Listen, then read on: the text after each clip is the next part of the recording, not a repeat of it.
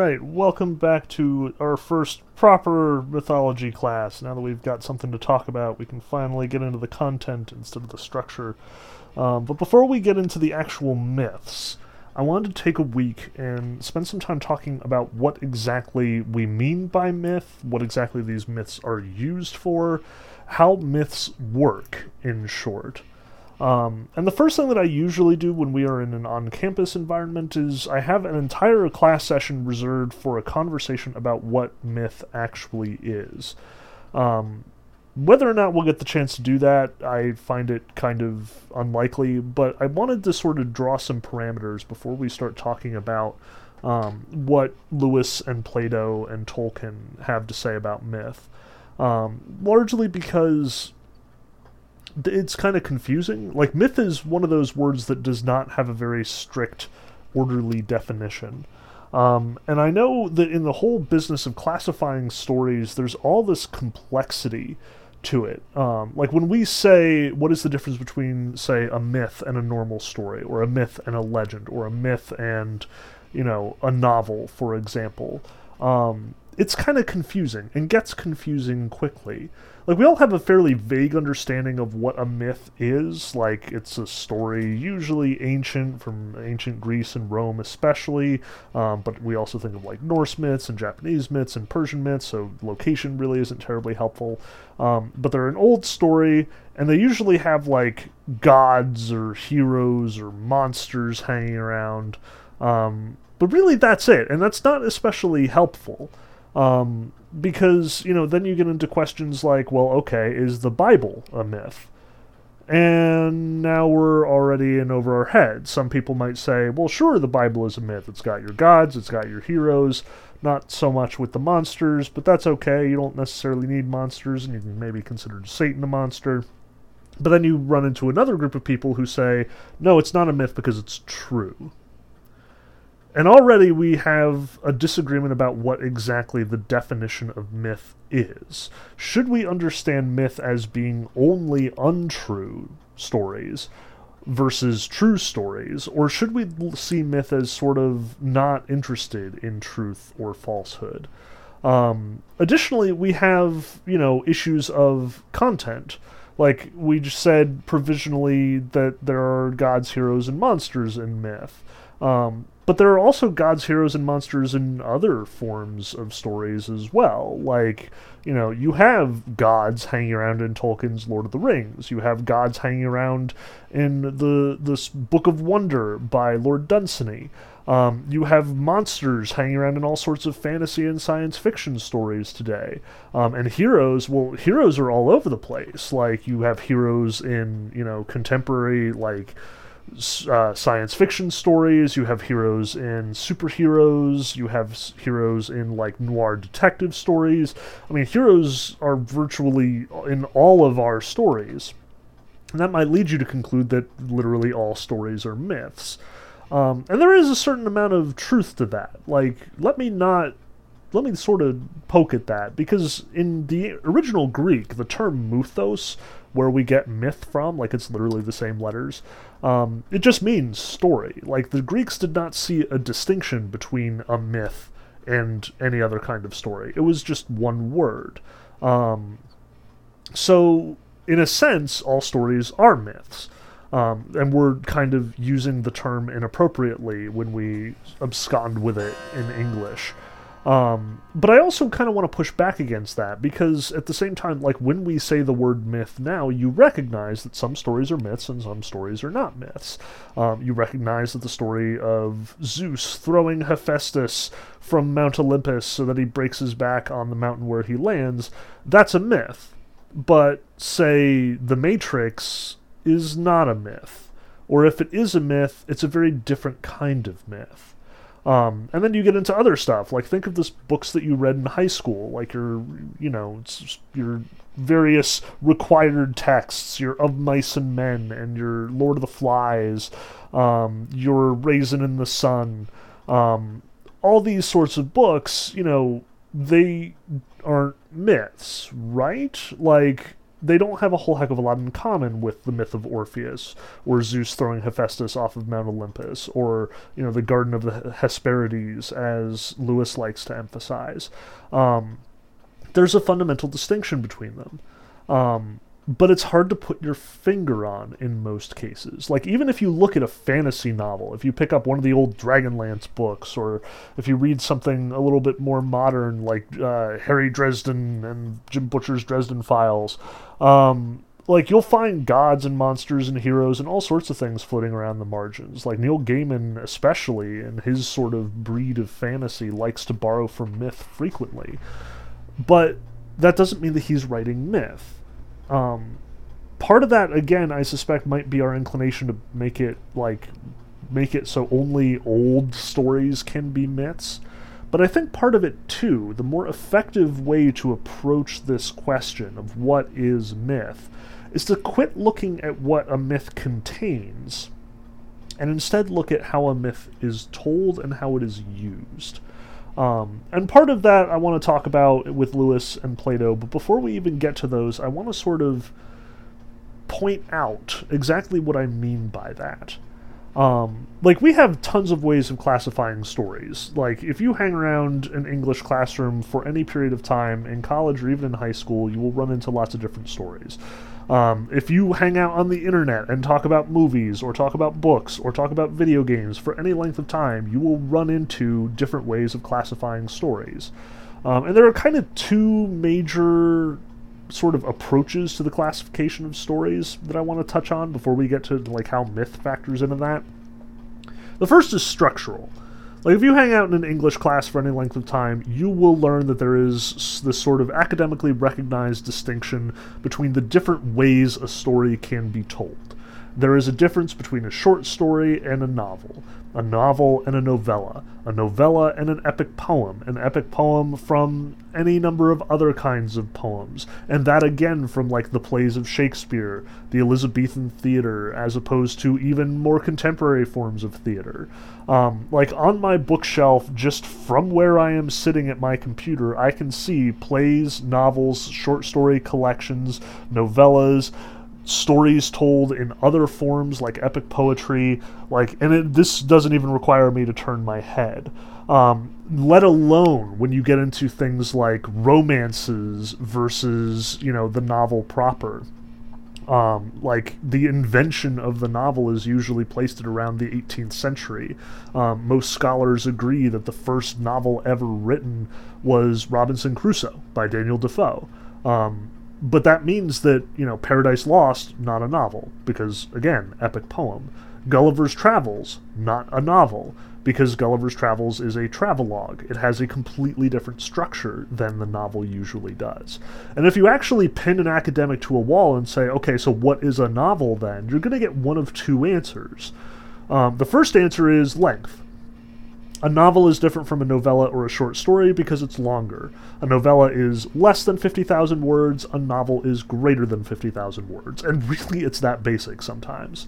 Um, but the other side of it will be that a novel is a prose story, and it is a prose story specifically about psychology on some level.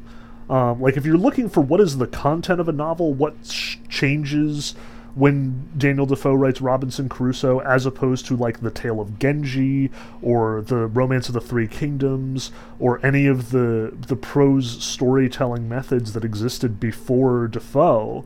Um, you probably are ultimately going to get into like it's the Western canon, and therefore we're talking about race and colonialism and ugly stuff like that.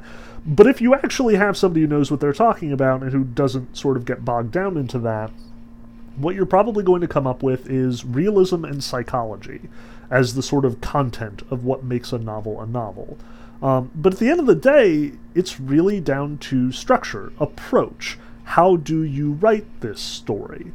Um, on the flip side, the more common way that we use to talk about stories and the way that stories can be classified is genre.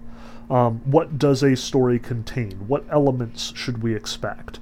Um, and by this I mean like any time that you go to a Goodreads or a Letterboxd, or if you like see a promotional advertisement for a video game or a movie or something, they will usually tell you this is a science fiction movie, or this is an action video game, or this is um, a detective novel. Um, and you sort of like have these natural assumptions about what that category includes. And rather than it being a structural thing, like the novel versus the epic poem versus you know other storytelling forms. Now we're talking about like what you can come to expect within the context of the genre.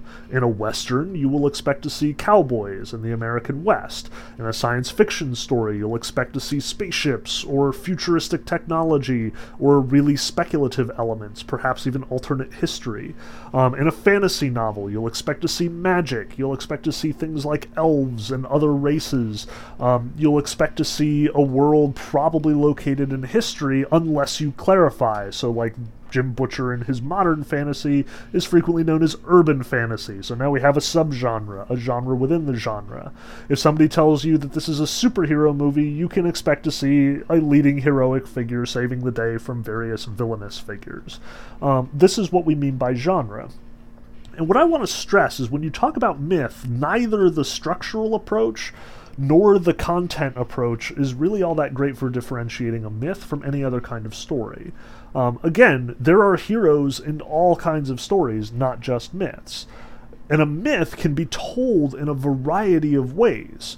Um, like in the course of this class, we're going to see epic poems like those of Homer and Hesiod. We're going to see just cataloged myths, like little snippets of storytelling, like from Apollodorus, prose versions, but not even at the length of a short story, more like a vignette. Um, we're going to see plays like Oedipus Rex or the Medea. Um, the fact of the matter is, the myth's structure is of no consequence to the actual myth itself. You can tell a myth in a variety of different forms and structures as a play, as a novel, as a story, as a poem, any kind of way. Likewise, what constitutes a myth will not be something you can determine based on what sort of details or elements are contained. You can have a myth set in the future, like a science fiction myth you can have a myth retold as a fantasy story, and frequently do. Um, hence why Neil Gaiman tends to use that in his fantasy writing. Um, but you can also have a myth that's told as a contemporary, you know, detective story or a contemporary realistic story. Um, a lot of superhero uh, stories these days are retellings of myths in their own right.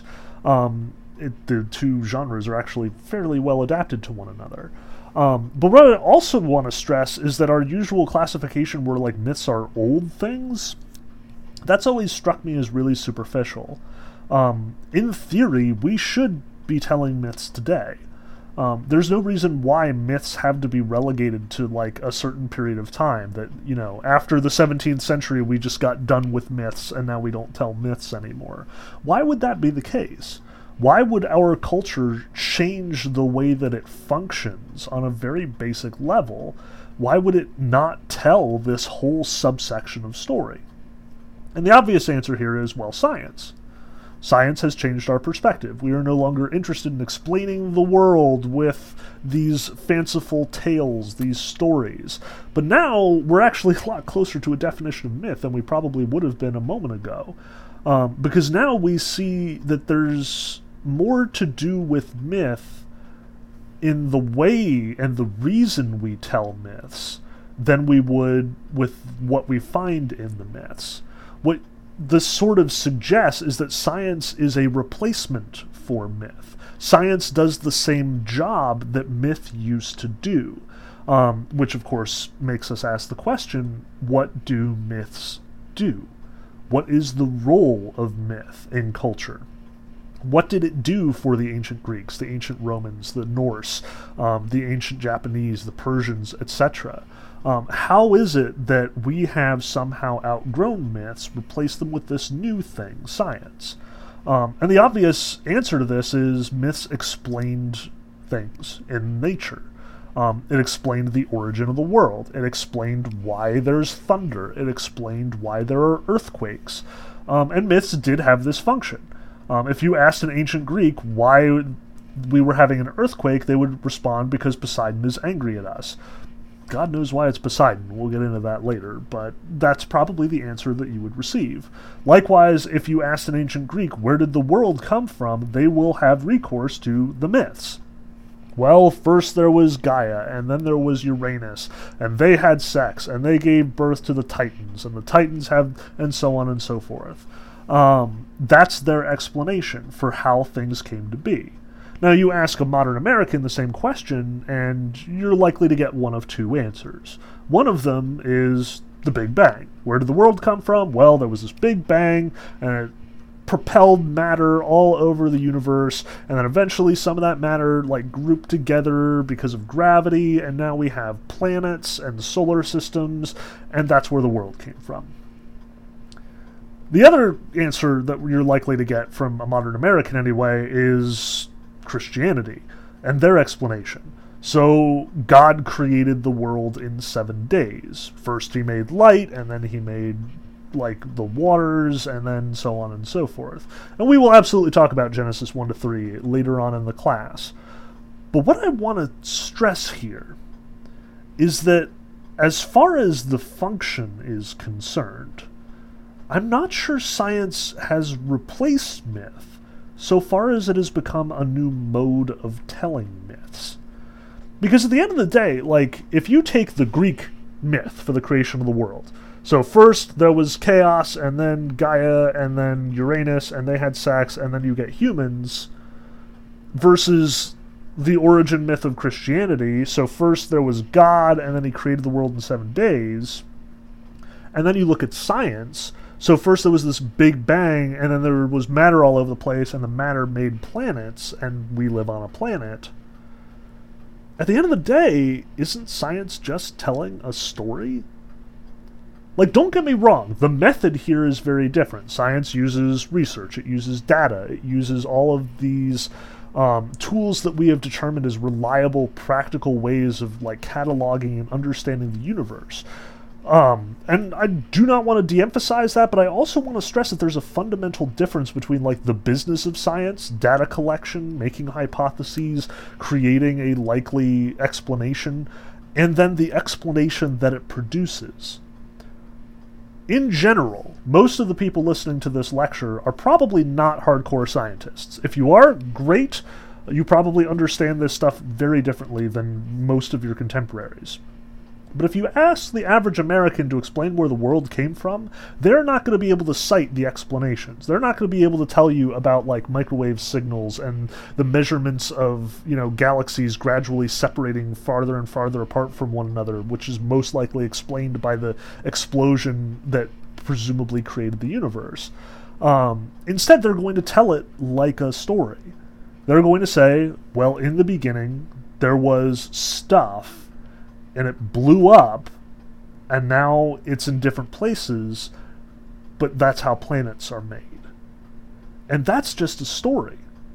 Like it doesn't have characters it doesn't have gods floating around it doesn't have you know monsters like the hydra or like tiamat of the babylonian myths to explain all this stuff but at the end of the day it still basically has the same structure as a story. I mean science on one level, is not storytelling. It is data collection. It is creating hypotheses. It is seeing what functions, what works.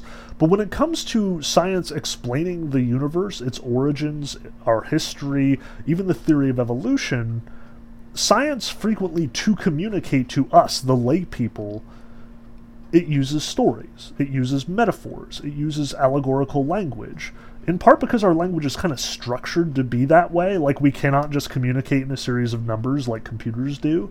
Um, instead, we communicate by telling stories to one another. If somebody says, Where did human beings come from? the answer is not, here is a series of data and you know hypotheses and records and like this is all the information that Darwin got and all of his record keeping and this is all the stuff that Gregor Mendel found and this is how like genetics fundamentally work. No, typically what we will do is tell a story. So all living things give birth to new living things and these new living things will either survive or not survive based on how good they are at dealing with their environments. And the ones that do the best are the strongest, and they will survive and make better and better and better versions of themselves until you get humans. And that is a story. Like, a different kind of story than we're used to, but what I want to emphasize is that the distance between what science tells us about the world, or rather what we tell ourselves with science as the foundation about the world, and what myths do are very, very similar. Um, and this is not like a dig against science. I am not trying to emphasize that, like, science is garbage. Um, I want to stress the whole distinction that we talked about earlier with, like, myth being synonymous with lies. I want to throw that out. Like, just let's start there. Because honestly, I have no idea how many of the myths we study in this class are rooted in fact. Um, like, one of the biggest myths that we're going to be talking about is the myth of the Trojan War. Um, the Greeks sailed 1,000 ships to Troy, and they sat at the walls for 10 years, and finally, using the vehicle of the Trojan horse, Troy fell, the Greeks looted the place, and then they all went home. And the fact of the matter is, a lot of that story is probably mythic. Like when Homer tells us about, you know, the gods fighting over Troy and like, you know, empowering certain heroes and like attacking others, probably mythic. Didn't likely happen certainly not in our sort of historical verification scientific per- point of view. Um, but at the same time, there was a Troy, and it was in all likelihood attacked by the Mycenaeans, the early Greeks. They sacked the place and they all went home. It was a huge ordeal, probably took a long time, and therefore this myth is rooted in fact. It's rooted in truth. So the distinction between you know myth and science as one is true and one is false i want to just dispose of it's not helpful for our purposes um, a lot of these myths probably were rooted in fact but it's fact so long removed that we can't verify them like, I don't know if there was a guy named Heracles, but there probably was a really strong guy, maybe even named Heracles, who everybody was really impressed by and who probably did a few of the things on the list of his labors, and as a result, we have these stories about him. Likewise, in a more modern setting, there probably was a King Arthur, and he probably did have knights. He probably did not have a sorcerer named Merlin, but really, how where is the line there? Maybe he did have an advisor named Merlin who was preternaturally smart and seemed to predict things before that they happened. Did he have access to magic? Probably not. But where is the line? And the, what I want to stress is finding the line is not going to be helpful in this class. Um, the line is buried. We don't know where it is. Um, so, for a lot of our ancient peoples, this was science for them. And in a very real sense, science today, we produces stories that we tell to ourselves like the ancient peoples told myths. Um, again, not digging on science here, not my intention. What I want to stress is the similarity. The fact that myth and science function the same way in understanding the way that the world works. Um, that's a big part of what myth does, but it's not the only part. Um, see, the other part of what myth is, the fact that it explains the world is great, but the fact of the matter is, is that it's more than just explaining the world. Um, in the same way that, like, when we talk about, you know, scientific stories, the stories that science tells us, we identify, we teach, we communicate these stories. Um, like one of the most divisive issues in how should school be conducted, and it has been divisive since the 90s, is, and probably much earlier than that, um, is do we teach evolution or do we teach creation? Like, do we even bother to teach creation in schools? Um, and I don't want to get into the politics involved in that. Like, people have said dumb things on both sides of that conversation. I definitely do not want to like get into that dark territory. But why is this an, an important issue? Why does it matter? And what I want to stress is it does matter, first off. Um, and it matters because this is about more than just truth. This is about who we are. Like don't get me wrong truth is super important and we should absolutely use the best version like the most well verified version of events that we can come up with. There is a huge difference between a bad scientific story and a good scientific story bad evidence and good evidence. Um, but what i want to stress is that it is, it is important because we as a culture have these myths at the root of who we are and we need to communicate these myths to future generations and reconfirm them to ourselves. Um, the reason why Greeks told myths was, yes, to explain the world, but the reason why they kept telling them was to retain their sense of cultural identity. Um, they all believed in the same gods, and they prescribed that belief in the same gods to make sure that everybody was on the same page. Um, to distinguish their convictions from the convictions of their enemies, um, to ensure that their legacy would endure for generations upon generations upon generations. Um, like Achilles will make this super clear in the Iliad. He will explicitly say um, that you know he is giving up his life in the Iliad to win honor, to be remembered, to be a crucial part of the Greek culture. And we do the same thing. We tell stories about George Washington and Thomas Jefferson and, most recently, Alexander Hamilton. Um, and some of those stories are mythologized. Um, we make people out to be bigger and better than they were. We tell the story of George Washington chopping down the cherry tree because he was just so darn honest, even though that probably never happened. We celebrate Alexander Hamilton in the most recent musical by Lin Manuel Miranda because he was an immigrant, because he was downtrodden, and those things are not 100% true as they're emphasized in the musical. But the musical works. It appeals to people. It solidifies our culture because it both ties in the importance of the founding fathers and the principles on which this country was made to the work that immigrants and that people from outside of the country and outsider perspectives in general have done to make that the case. Hamilton is not necessarily itself a myth, but it is certainly telling us a myth. A myth that we keep bringing up, keep reminding ourselves of.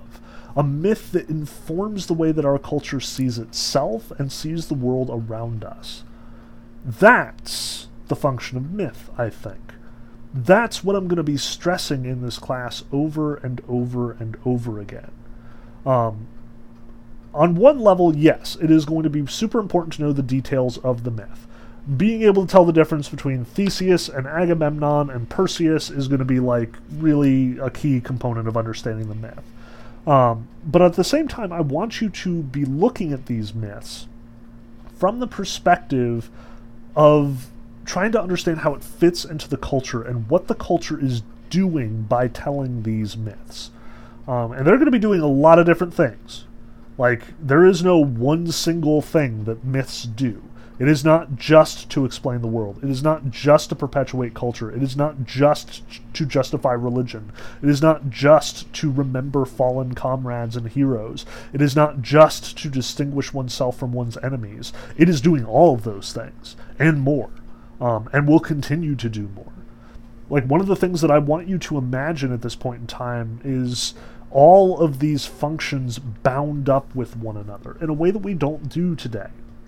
Like when you go to the movies and you watch, you know, Captain America, it is doing multiple things. But we do sort of recognize that there's a distinction between, you know, going to the movies and watching Captain America and seeing an exciting movie about like a really cool superhero who beats up bad guys and saves the world from going to class in high school and learning about science and learning about the way that the world works using the best, most cutting edge technology that we have available and the best data that we have collected. There is a difference there. Um, but there wasn't for the Greeks, first off. And Captain America is doing more than just telling an exciting story, too. Captain America and Superman and Batman and all of these important stories that our culture tells itself especially the ones that we direct towards children, are very much about communicating our principles and communicating our cultural identity. Like Superman, especially, Superman stands for truth, justice, and the American way. Do you see how that works? Why we tell our children to, you know, dress up as Superman for Halloween? To pretend to be Superman? To admire Superman? We tell them that because we admire Superman and we want our children to be like Superman. We also admire truth, justice, and the American way. We also admire honesty. We also admire moral conviction. We admire someone who is willing to stand up for the little guy, to defend the weak and the downtrodden, to protect people who cannot protect themselves. Superman is what we want all of our children to become because we want to live in a better society.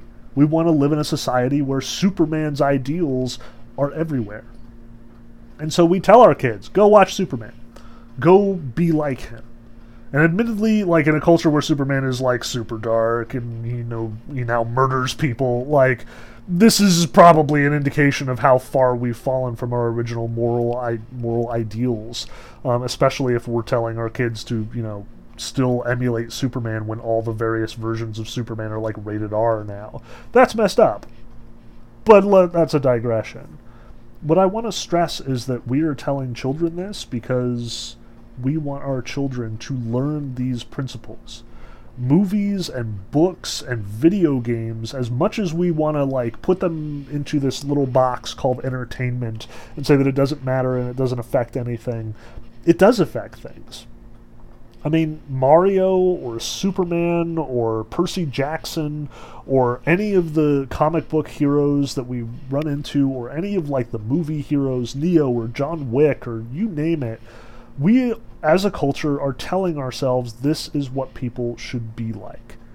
Um, and that doesn't go for everyone like there are absolutely complicated issues here like anti-heroes like you know joker as joaquin phoenix played him or you know you get these like hard-boiled detective stories about like rough grizzled men doing tough jobs and making hard calls or you think of like logan um, where wolverine is you know old and grouchy and murders people um, because the world has become tough and mean like, we admire those too, but we also admire those for the same reasons we admire the more obvious heroic figures, because they're willing to stand by their principles.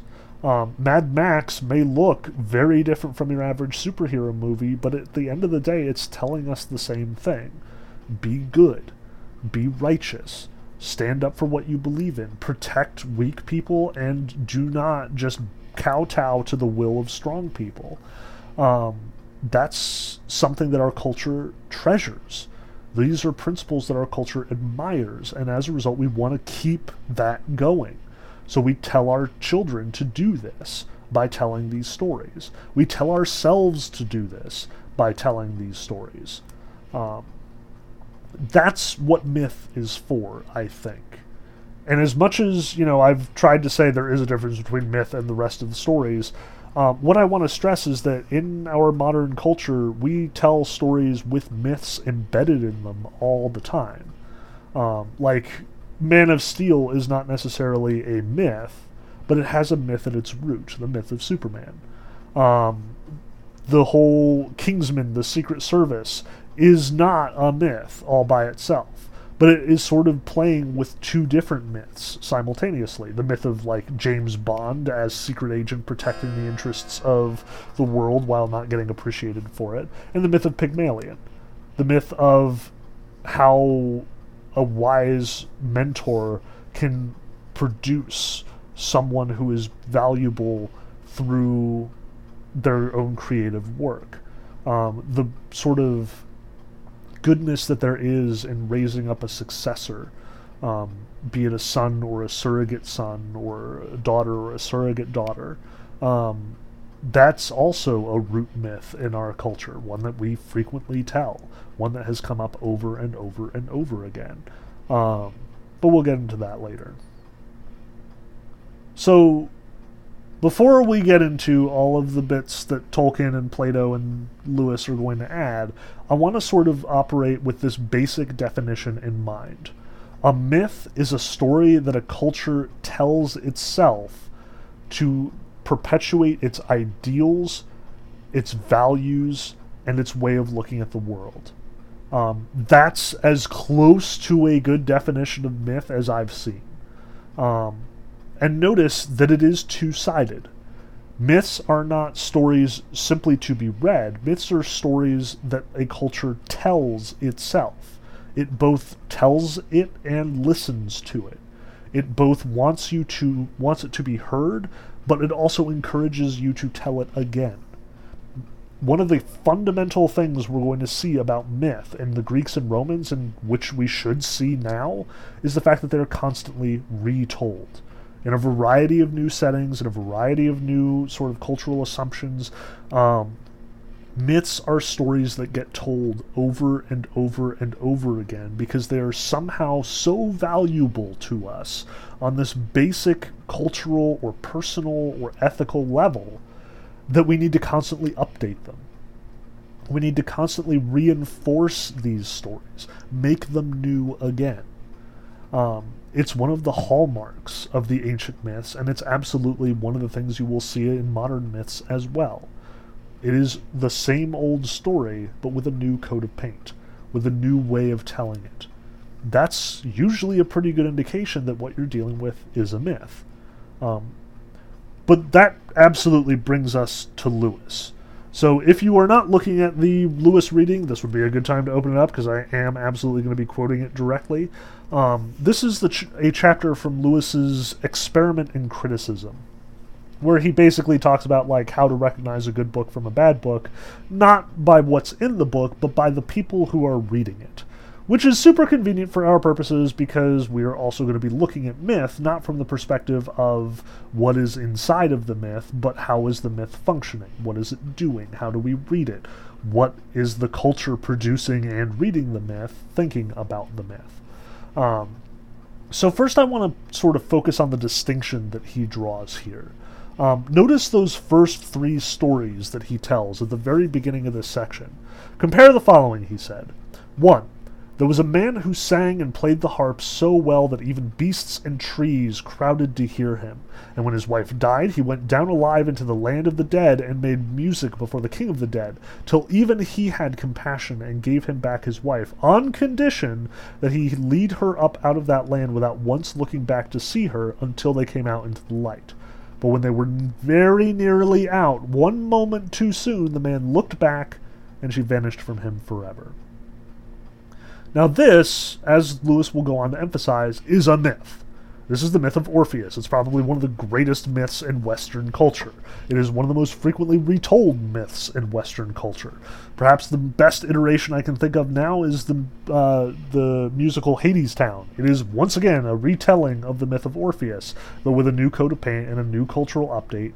Um, but it, obviously, this is a story important enough that it needs to be retold for nearly 3,000 years or more. Um, it is crucial. It is speaking a deep, like, well concealed truth that our culture assumes and accepts that death is permanent and that trying to beat death is something only achieved at great difficulty and probably not even achieved at all. The possibility of escaping death is always fleeting. Um, but look at that second one. There was a man who was away from home for many years, for Poseidon kept a hostile eye on him, and all that time the suitors of his wife were wasting his property and plotting against his son. But he got home with much hardship, made himself known to a few, saved his own life, and killed his enemies. And as he points out, this is Aristotle's synopsis of the Odyssey. And we are going to read the Odyssey in here. But, Professor, you should ask, didn't Lewis just say this is not a myth? Doesn't he go on to emphasize that this is not mythic in the same way that Orpheus is a myth? And that's true. Um, there is a clear cut distinction between the myth of Orpheus, with its like clear, obvious, immediate resonance with how we think about the world, and this story about a dude who, you know, has to come home, but he has to overcome all these obstacles to get there. That's true. Um, but there are sort of two things that make the Odyssey a myth, or at least closer to a myth, um, than the third thing that uh, Lewis will talk about, which we'll get to in a moment. First off, there is a mythic element here.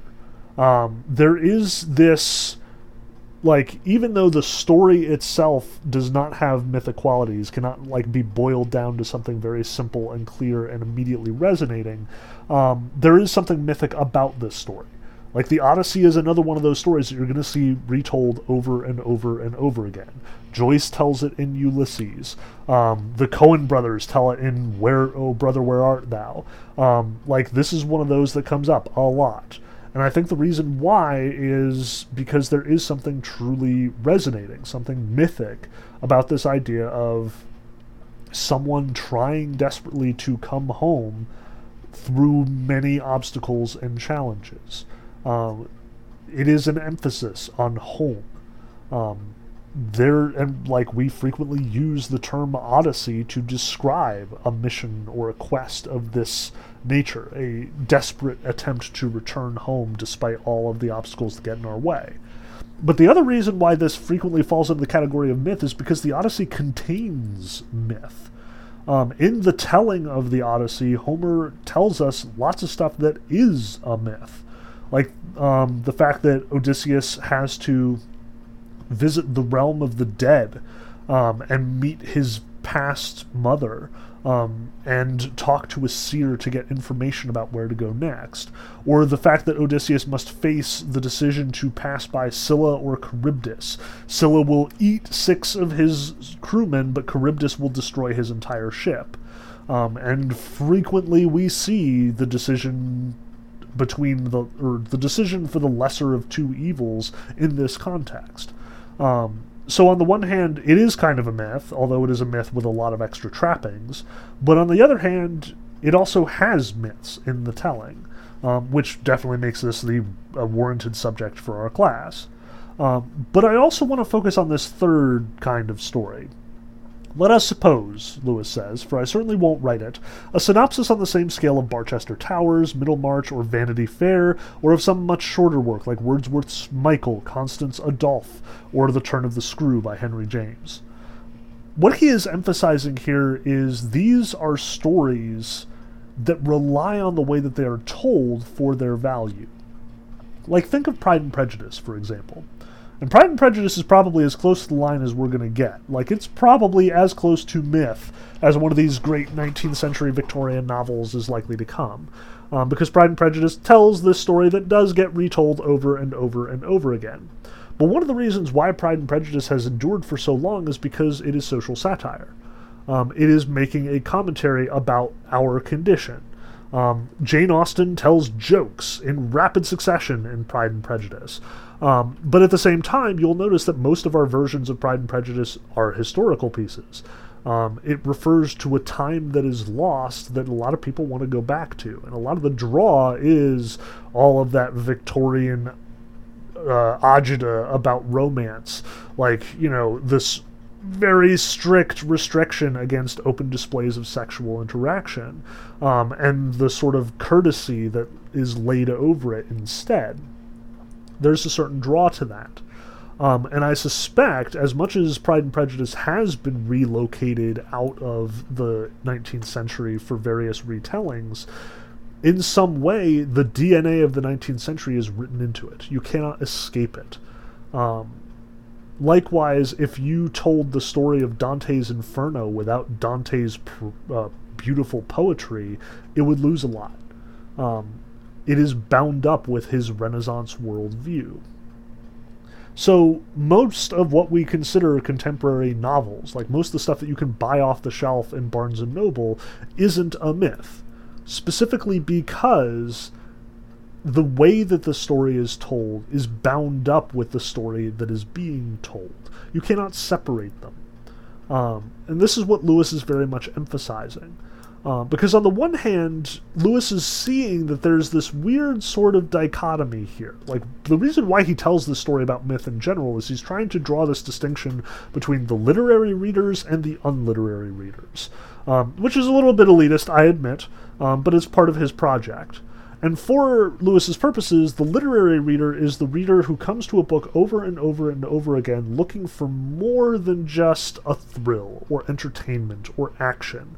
Where the unliterary reader is the person who is just in it for like the one shot, you know, endorphin rush of watching something cool happen. Um, and this is absolutely like a tricky distinction to thread um, but the reason why it gets even trickier is because myth complicates this. Myths are exciting stories, but they're also stories that have deep, meaningful, resonant, like, uh, significance to us. They are more than just the action. Um, so myths are frequently enjoyed by both the literary and the unliterary, although they're enjoyed in very different ways. Um, so you know, take one of our contemporary stories, like an action movie, something that everybody likes to go watch, something like James Bond.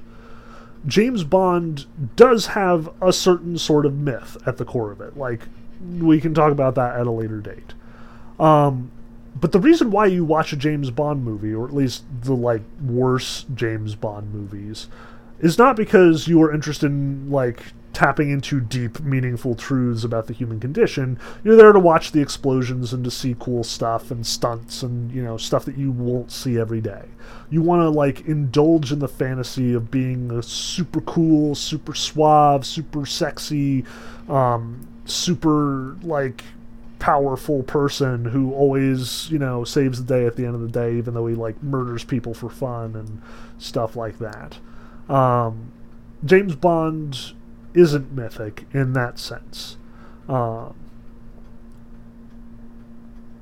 likewise, you know, you go to see contemporary superhero movies as frequently for the big, exciting set pieces, the explosions, the big CG effects, stuff like that. You watch John Wick for the fight scenes. Um, that's okay. That's perfectly normal. But what what Lewis is emphasizing here is that that is not what makes a myth a myth. Um, that is surface. That is the way that it's told. A good action movie may have a myth at the foundation of it, as I suspect a movie like, um, like Mad Max Fury Road or any of the Superman interpretations tend to have. But at the end of the day, you watch the movie for the way that it is performed the way that it presents itself. Um, the underlying myth cannot be abstracted in most cases, or if it can be, it's abstracted already when it is brought into the movie. Um, like I go to watch Christopher Nolan movies because they're smart and they're like they have great practical effects and because they're exciting and well plotted. Um, that's not myth. That's something different. Um, and one of the things that he is emphasizing here is that when your average reader or watcher of movies or player of video games approaches something, it's purely for the novelty. It is just for the excitement. Um, in most cases, they will not watch the same movie twice because they've already got everything there is to get out of it.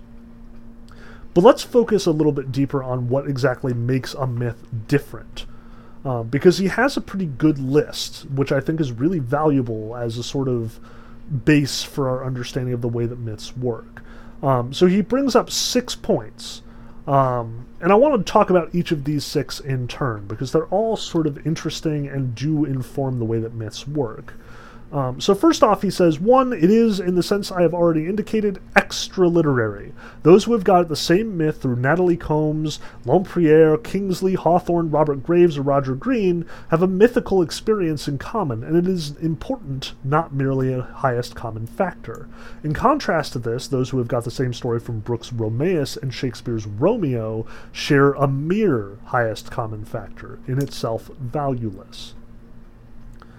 See, the point that he is emphasizing here is that the myth, where a myth can be found, resonates no matter how it's told, no matter who is telling it, no matter what the form surrounding that myth may be. Now, of the bunch that he lists, I'm probably the most familiar with Nathaniel Hawthorne. Um, and it is significant to note that Hawthorne both like retells old myths, but also will just invent his new myths from whole cloth. Many of which are like really cool and really interesting and really resonant. Um, but what he is emphasizing here, what what Lewis is drawing a distinction between when he says there's a difference between getting a myth through Hawthorne and all of these other writers who tell the same myth, and getting the story of Shakespeare's Romeo and Juliet from Brooke's Romeus. There's a rather significant and a rather subtle difference here. For Hawthorne, for the myth tellers, myth is the story itself given value. Like, all you need to do is tell that basic story, like he does with Orpheus earlier. And it is something more profound, something more than just a retelling. The kernel is the valuable thing in this case. How Hawthorne tells it, or Roger Green tells it, or Kingsley tells it, does not matter. You will get the same root effect in any case. But by contrast, the difference between Shakespeare's Romeo and Juliet and all future tellings of Romeo and Juliet, whether you saw it as the Zeffirelli version or if you saw Baz Luhrmann's Romeo plus Juliet in the 90s, it is the story, but it is not abstracted. It is just retold for Hawthorne and for myth, the story itself can be retold in an endless variety of ways because the story will stay the same in every case. It will retain its own integrity. It will be the most valuable part of your artistic experience in all of these situations. But the fact of the matter is, anybody who interprets Romeo and Juliet, who performs Romeo and Juliet, is still 100% indebted to Shakespeare. You cannot remove Shakespeare's telling of Romeo and Juliet from the story of Romeo and Juliet. Like, part of the reason why myths, at least ancient myths in Greece and Rome, have sort of gotten the name of myth is because we've lost track of who the first teller was. Like, we may have Hesiod giving us the first recorded instance of the creation of the universe. We may have Homer giving us the first recorded in, uh, instance of the myth of Demeter. But we assume that it's because of a tradition that predates Homer and Hesiod, that goes back maybe hundreds of years before. Could perhaps be the result of entirely different mythic traditions altogether. Whereas, no matter what you do to Romeo and Juliet, short of radically transforming the story itself into something completely unrecognizable, you will always recognize the story of Roman, Romeo and Juliet not only as that story, but as being an invention of Shakespeare's. The myth will take on new life. It will become its own thing. It will transcend the author who wrote it. Whereas a good story that is frequently retold will always just be indebted to its creator. Does that make sense? I ask this knowing full well that you cannot respond. But I want you to think about that, that distinction. And you can absolutely push back on it. Like, maybe it is just a bullshit distinction that Lewis is making here. Maybe it is something too abstract to really be put into practice. But I think he's onto something. And it's something that I want to stress in this class as we look at myth. Now, he goes on and says that the second Second, the pleasure of myth depends hardly at all on such usual narrative attractions as suspense or surprise. Even at a first hearing, it, a myth, is felt to be inevitable, and the first hearing is chiefly valuable in introducing us to a permanent object of contemplation, more like a thing than a narration, which works upon us by its peculiar flavor or quality, rather as a smell or a chord does. Sometimes, even from the first, there is hardly any narrative element. The idea that the gods and all good men live under the shadow of Ragnarok is hardly a story. The Hesperides, with their apple tree and dragon, are already a potent myth without bringing in Heracles to steal the apples. This is the second thing I want to stress. Myth doesn't necessarily have to be a story at all like I've been emphasizing, you know, the story quality of myth this entire lecture, and it probably got fairly tenuous when I got into stuff like, you know, the basic assumption that you know Superman is a good person and we want to be like him, or the fact that like the Big Bang is what created the universe. Notice that he's stressing here the story isn't crucial to the myth. The myth is somehow an embodiment of something bigger than even a story can capture. It's an idea an idea that we almost live under and labor under and like shapes the way that we see the universe. so take the example of Ragnarok that he presents here. What he's getting at is roughly the same as what is communicated in Thor Ragnarok, and if that's the version you're most familiar with. This is the idea in Norse mythology that the world is doomed. Like, for the Norse, everybody loses like the gods Odin and Thor, they're all doomed to fight this last battle and they will all die in the last battle. And all the human allies they have are going to die in this last battle. And in this last battle, the world is going to be destroyed and unmade, and the frost giants, the evil frost giants, the villains of the universe, along with Loki, are going to win. Even though Loki dies, and many of the frost giants do as well. What they are asserting unlike many other mythic cultures, is that the world is doomed, we're doomed to lose, and we should fight anyway. And that is a powerful mythic idea. Like, that's the sort of assumption about the universe that causes everything about the Norse culture to coalesce. This idea that we are doomed, but it's worth it to fight anyway, is incredibly potent. It is this basically like the myth underlying all lost causes. It is the myth that causes us to to get excited when we see, you know, some last stand, some last desperate stand of an honorable group against an overwhelming opposition. It's what causes us to root for the underdog, even when it's a dumb thing to do, even when it doesn't make sense. I think that Ragnarok taps into that, and Lewis sees that that's how that works. This is more than just a story. But also notice the other detail here it's inevitable. You will not, under any of the myths that we read this semester, be surprised, in all likelihood. And if you're going into it expecting a dramatic twist, you're doing it wrong. Myths don't have dramatic twists. Myths feel ponderous and inevitable from the first word when you start the myth of Orpheus and say, so there was this dude who was so good at singing that, you know, even rocks and animals would come to listen to him, but his wife died, you know this is going to be bad. You know it's going to be like inevitably bad. There is no way out of this situation for Orpheus. Fate is a huge part of the Greek perspective, and it is very much something that informs nearly all myth we are stuck in our ways. The people, the players, the setting is all rooted. It will not change. It will not move. Our actions will not affect it. Um, so there is an inevitability about it, a fatedness, a dealing with the basic constituent factors of human nature which are not something that can be changed or subject to change. That's part of what makes myth potent what makes it powerful. Um, so I'm going to spoil myths for you left and right. Like, it's just going to happen. We are going to read the story of the Trojan War and Odysseus' return from the Trojan War before we read the Iliad and the Odyssey, because I want it to be spoiled for you.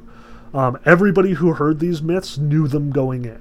Um, they are not surprised by the events. They are not being told something that they did not know. They know how it's going to pan out. Their joy, their catharsis, their interaction with the myth has much more to do with a re experiencing of these emotions, of this story, if there's a story, or this experience, if it's more than that, than it does with, like, narrative twists or good plotting or anything like that. Um, and I realize, you know, we're very much a part of spoiler culture now. Like, you go to see a movie and you tell everyone, don't tell me what happened, because you want to experience for the first time, brand new, not expecting what's coming. But that's not the way that myth works. Um, myths are stories that you appreciate by experiencing them, no matter how many times you do. They don't get old, in a sense. They do not get ruined in with time. They get better with time, with repeated thinking, with repeated contemplation. Now, third, he says human sympathy is at a minimum. We do not project ourselves at all strongly into the characters. They are like shapes moving in another world. We feel indeed that the pattern of their movements has a profound relevance to our own life, but we do not imaginatively transport ourselves into theirs. The story of Orpheus makes us sad, but we are sorry for all men rather than vividly sympathetic with him, as we are, say, with Chaucer's Troilus. This is another key distinction that we're going to see over and over and over again. the characters in a myth are not characters in the way that like a charac- the characters in you know a book today tend to be. The the characters in Of Mice and Men or The Lord of the Flies are people.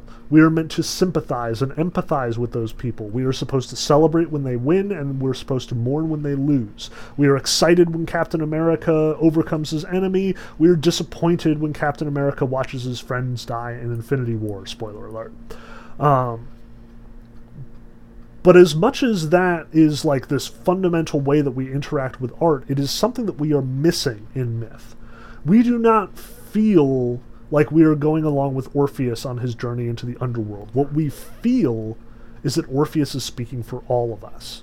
That there is something way more about human nature or about the nature of the universe than just, you know, we like Orpheus because he's a cool dude we're, most myths are not going to give us the chance to identify with Orpheus. They're not. They're going to constantly keep us at a distance from Orpheus. Um, where you know the usual movie telling practice is to like get your protagonists and your audience on the same page as quickly as possible like by having the protagonist do something nice or you know struggle with something. Um, they you know trip over themselves or they do something stupid and you as a result feel sympathy for them. Sympathy is not what's at stake in a myth. The characters are bigger than people they're bigger than you and me. They are bigger than we could hope to fill. They are stand ins, symbols, ciphers. They represent the entirety of human experience. Um, so keep that in mind. Uh, remember that, like, you are going to engage with these myths, if you do it right, on a level that you will not engage with the average story. Um, it's a very different way that you will sort of appreciate it. Um, now, the fourth is myth is always, in one sense of the, of the word, fantastic. It deals with impossibles and preternaturals. And there's a part of me that wants to push back against this, especially because I think that like there is something mythic about certain mundane stories. Um, you can tell myths in ways that do not involve like gods and monsters and heroes and superpowers and so on and so forth. Um, but I think that on the whole, he is right. Like even if you do manage to tell the myth of Orpheus as, you know, a realistic story about a dude trying to like save his wife from the hospital, at the end of the day, that story is still going to be about fate, about doom, about powers greater than ourselves. Um, so, on some level, yes, he's right. I think you can frame it in a realistic or mundane setting, but at the end of the day, it will always speak to something supernatural, something bigger than any human experience. It is, in some way, fantastic, impossible, preternatural. Um, so I think that's appropriate. But I am going to push back against number five. The experience may be sad or joyful, but it is always grave. Comic myth, in, in my sense of myth, is impossible. And I think that one's just kind of flat out wrong. Like, there are myths that I'm going to totally tell as jokes. Um, so, for example, there's this great myth about Hephaestus. Hephaestus is this lame forge god. And by lame, I mean like physically lame. He is crippled. Um, he is also, as far as the Greeks are concerned, lame in the euphemistic sense, i.e., he is kind of a joke and nobody likes him and he sucks um, for various reasons, which we'll get into later when we talk about Hephaestus. But for now, God Hephaestus, forge god, he is lame, he is ugly, and he has a wife who is the most beautiful goddess in all of Olympus, Aphrodite. She is the goddess of love, she is the goddess of sex, everybody wants to be with Aphrodite, it's a thing. And Aphrodite regularly sleeps with Ares, the war god. Um, they frequently cheat on Hephaestus behind his back. But Hephaestus has picked up on this. So Hephaestus, being really crafty and clever, he makes this net. Like this really impressive net that even gods can't break out of. And he like sets the net out on their bed, and then when Aphrodite and Ares get together in the bed, they take off all their clothes and they're getting ready to do the business, and Hephaestus snares them in the net and he like ties them up and he carries them into the whole panoply of Olympus. Like the whole all the gods are congregated and he drags this net over his shoulder like Santa Claus, and he's like, "Hey, look, look what I found!" And he's absolutely subjecting Ares and Aphrodite to ridicule. And I want to emphasize this is an absurd scene. Like, here we are, all these gods are pointing laughing at poor naked Aphrodite and Ares stuck in the net together.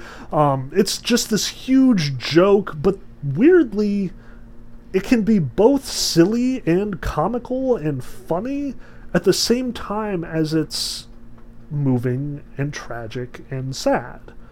Like, yes, it's hilarious. Can you imagine, like, godly Ares with his mighty physique, like, stuck in this net trying to, like, push his way out of it and, like, trying to, like, grab at the links and tearing and to no avail. And Aphrodite is probably, like, whining and upset. He's just like, let me go! I can't believe that you did this to me! I'm going to be, I'm going to get you so hard for this!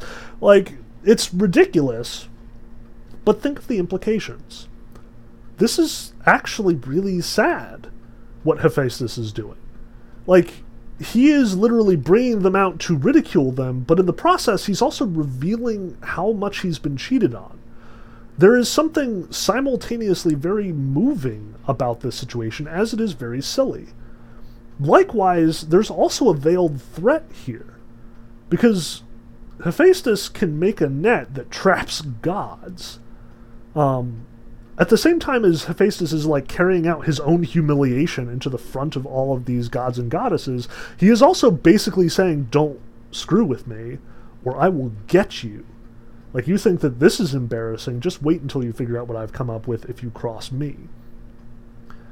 That's one of the things that I think it, Lewis is right about here. It can be silly and it can be comical, but if it is, it's also going to be something else. There's layers to these myths they can be many things simultaneously. Um, at the same time, this myth is absurd and sort of this ridiculous mocking of, you know, basic human sexual behavior. At the same time as it's tragic, especially for those who don't uh, fit normal, like, standards of beauty and attractiveness, but it can also be menacing, dangerous. Um, it is Hephaestus saying that, you know, don't mess with people who know what they're doing, who have powers that you don't fully understand. Um, there's a lot going on, and myths will frequently do that.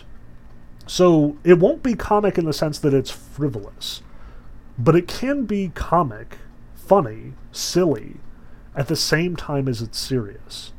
Um, like, do not think that these are now exclusive terms. They frequently won't be in this class.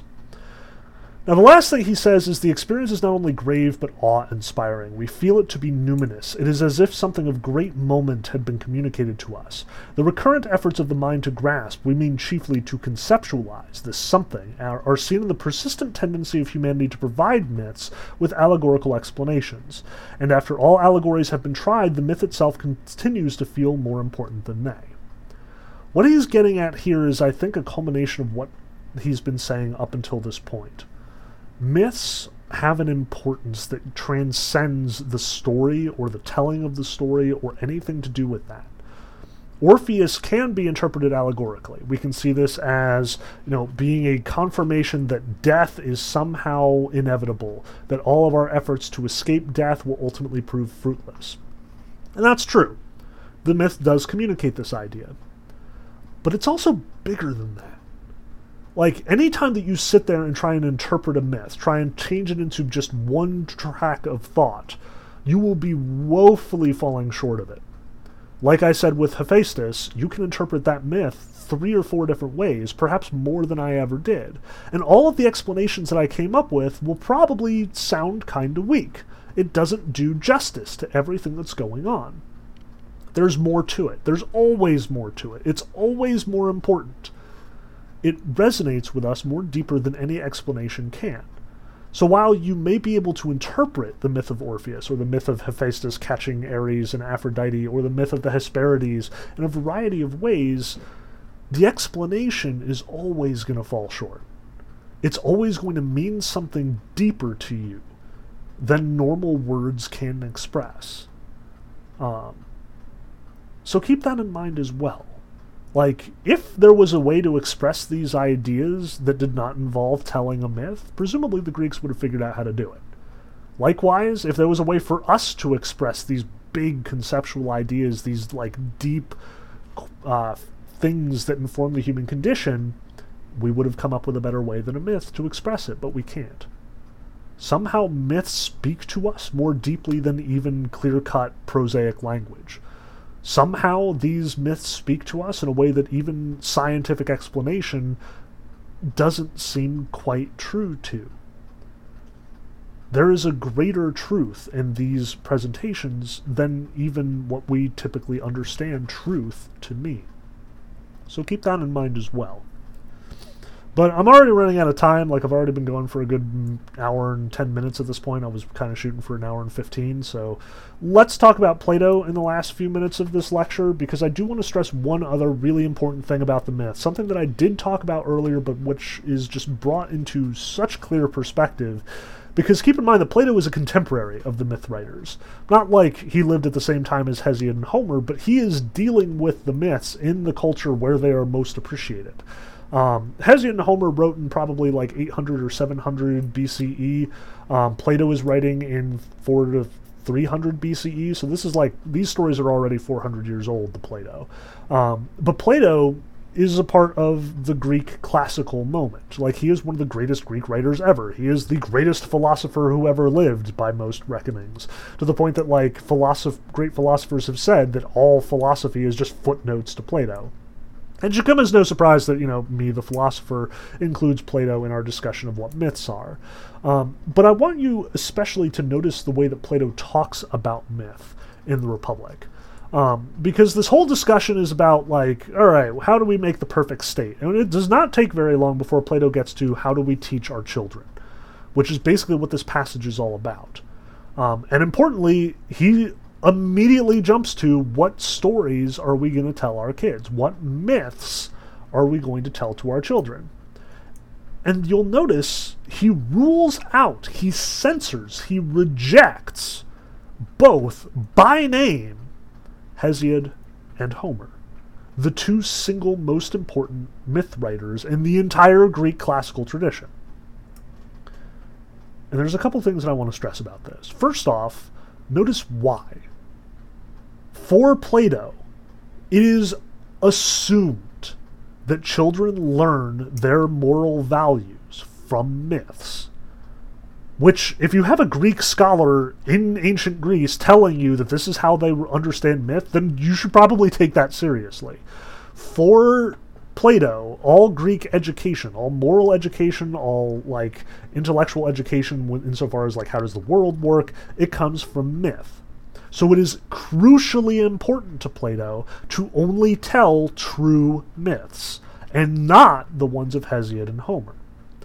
Only tell myths that paint the gods as being b- beneficial or benevolent or good, and not these stories of like Zeus running around behind his wife's back and then sleeping with random mortal women, because that's unbefitting the gods to Plato. That is untrue. It is a lie. But notice also what this means.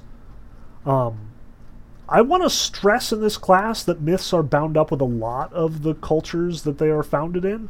Like, myth is at one part the religion of the ancient Greeks, it is the entertainment of the ancient Greeks, it is the sort of cultural assumptions and the cultural legacy of the ancient Greeks, it is what they do for fun, and it is also bound up with what they believe in and what they are required to observe. But the way that myth works is very different from the way that like our religious scriptures in our day work. Like if you go up to a Baptist preacher and say, um, I don't think that your Bible tells the story of Adam and Eve right. Here's how it really went. And then you proceed to invent on the spot a new story about Adam and Eve. You will get chucked out of the church if you're lucky.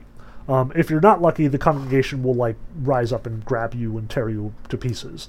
This is not acceptable in Christianity for various reasons, which we'll talk about later on in the class. But it is for Plato. Plato can literally say Homer and Hesiod are bad for us. Our fundamental scriptures, so to speak, are wrong. And people will hear him out. They'll disagree with him, sure. They will even call him impious at certain times, and in fact, Socrates, the character who Plato is portraying here, will be executed for impiety. So, you know, let's keep this with a grain of salt. But a certain amount of creativity is okay. Plato will tell his own myths. We'll even read some of them in this class. And he will tell them for pedagogical reasons. He will use them to explain his own vision of the world and how the universe works.